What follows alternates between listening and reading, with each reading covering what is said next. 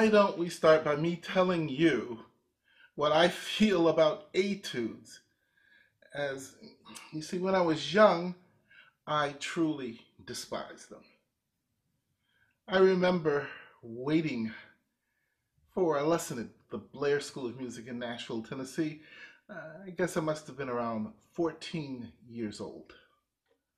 While I was waiting outside my teacher's studio, sitting on a bench, I suddenly decided to look through my music that I was about to have for my lesson, as I had about 30 minutes to wait before going in. While I was looking through my music, I suddenly realized that I'd forgotten to work on my etude that my teacher had given me to learn for the week.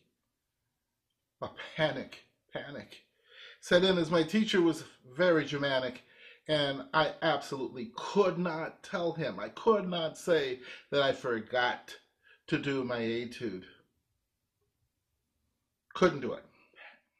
So in my panic mode, I looked at the etude and tried to figure out what I could do. Because, see, in the hallway, there were other teacher studios, so I couldn't play. So, I got my pencil, looked through the etude, and said, hmm, this I can do, this, ah, that, that, that caused me a problem. What's the problem? Well, the problem is the, whatever the problem was. And I would circle it and I would put a little funny face to remind me about what I had discovered while looking through the etude. And so with that, I walked into my lesson. He looked at me and asked me for my scale. And I, I played my scale.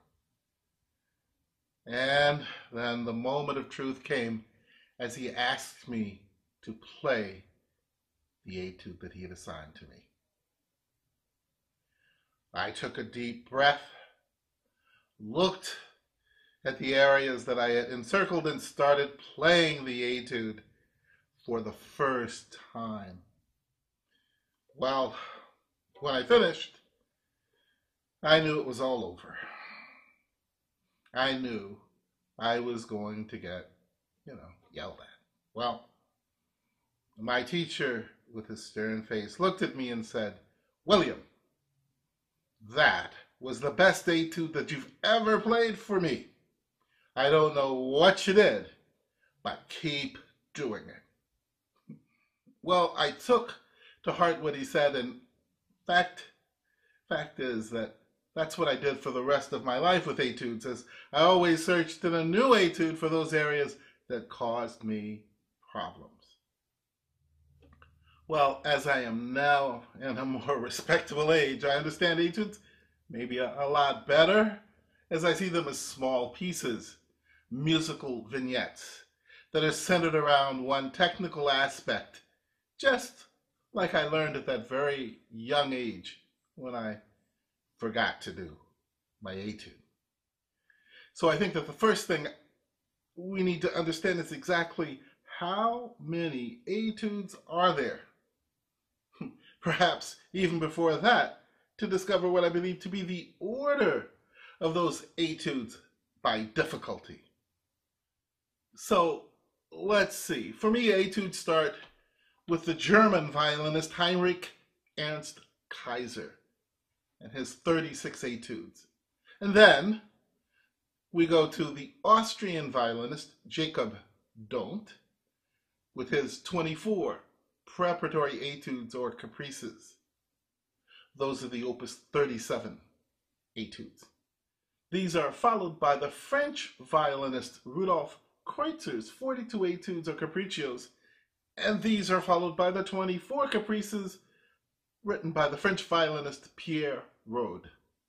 Oh yes, I was given the 42 Kreutzer etudes with the second violin part Yeah, you know, duets with Kreutzer etudes. And I play them with my students as it serves to wonderfully illustrate the musical values found in etudes. So Up until now, we have 126 etudes in total from Kaiser to Rode. Now we have the German violinist Federico Fiorillo, who wrote 36 etudes, which are followed by Jacob Dont, yet again, who wrote 24 more advanced studies of caprices in his Opus 35 edition.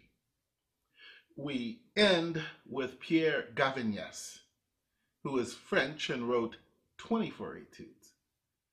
There are as well the Wieniawski etudes or caprices, opus 18, but I rarely use them with my younger students, so I will not include them on my list. So counting from Kaiser to Gaviniès, there are 210 etudes. I remember once considering that if it took two weeks, for example, to complete an etude, then it would take 420 weeks to complete them all, or over eight years. Well, I once asked a colleague who performed all 24 Paganini caprices at the age of 18 if he could tell me how he learned them. I mean, you know, how long, when did he start?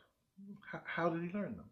Well, what he said was that he learned 12 of them before he was 16 and then had to learn the other 12 in the two years that followed his 16th birthday.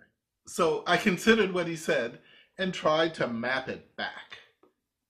Let's see, the first two caprices surely took him, I don't know, three, four months to do.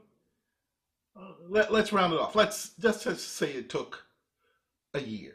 After that, the remaining 10 must have taken him, I don't know, if he did three a year, four a year. So why don't we say that would be what, two to three years? So we've got three or four years to have completed the first 12 caprices.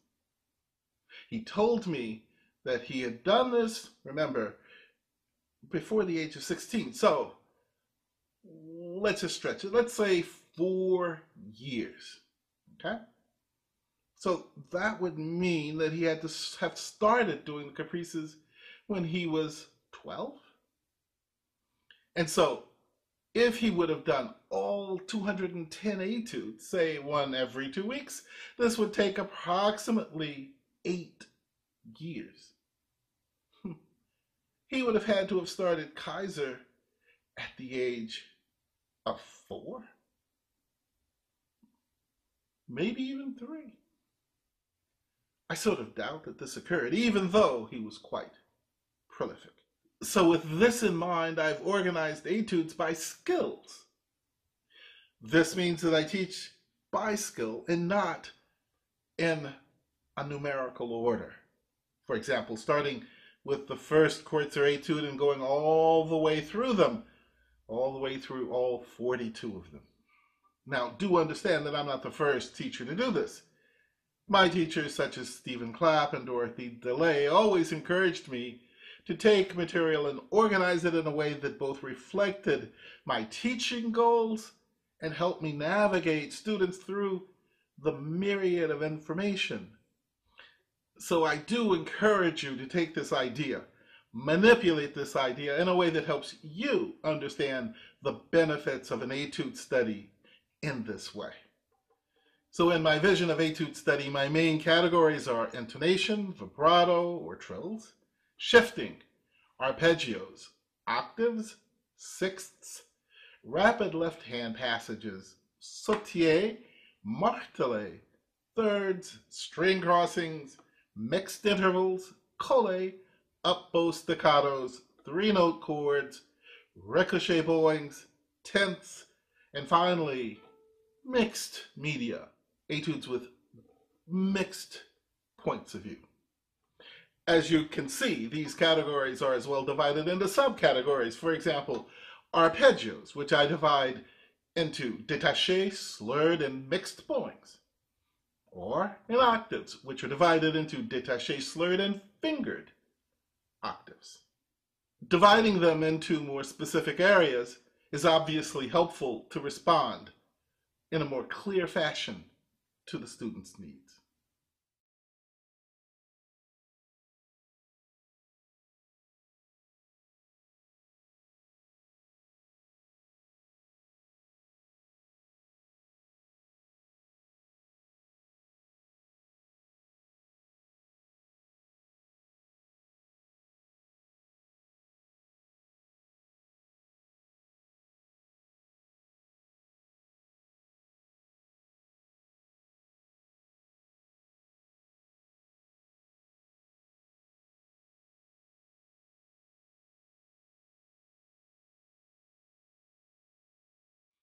Now, I'm sure that you've noticed that I did not use all the etudes. Well, the criteria that I used to decide which etudes I would use was based entirely on my musical taste, which may or may not coincide with yours.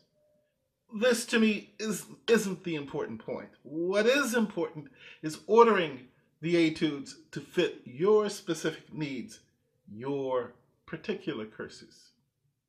So that's it for this video on etude organization. My name is William Fitzpatrick, and I am the Temianka Professor of Violin at the Hall Musco Conservatory of Music, which is located on the campus of Chapman University in Orange, California. I am as well the Artistic Director of the MusiShare Young Artist Program, which is located in Costa Mesa, California.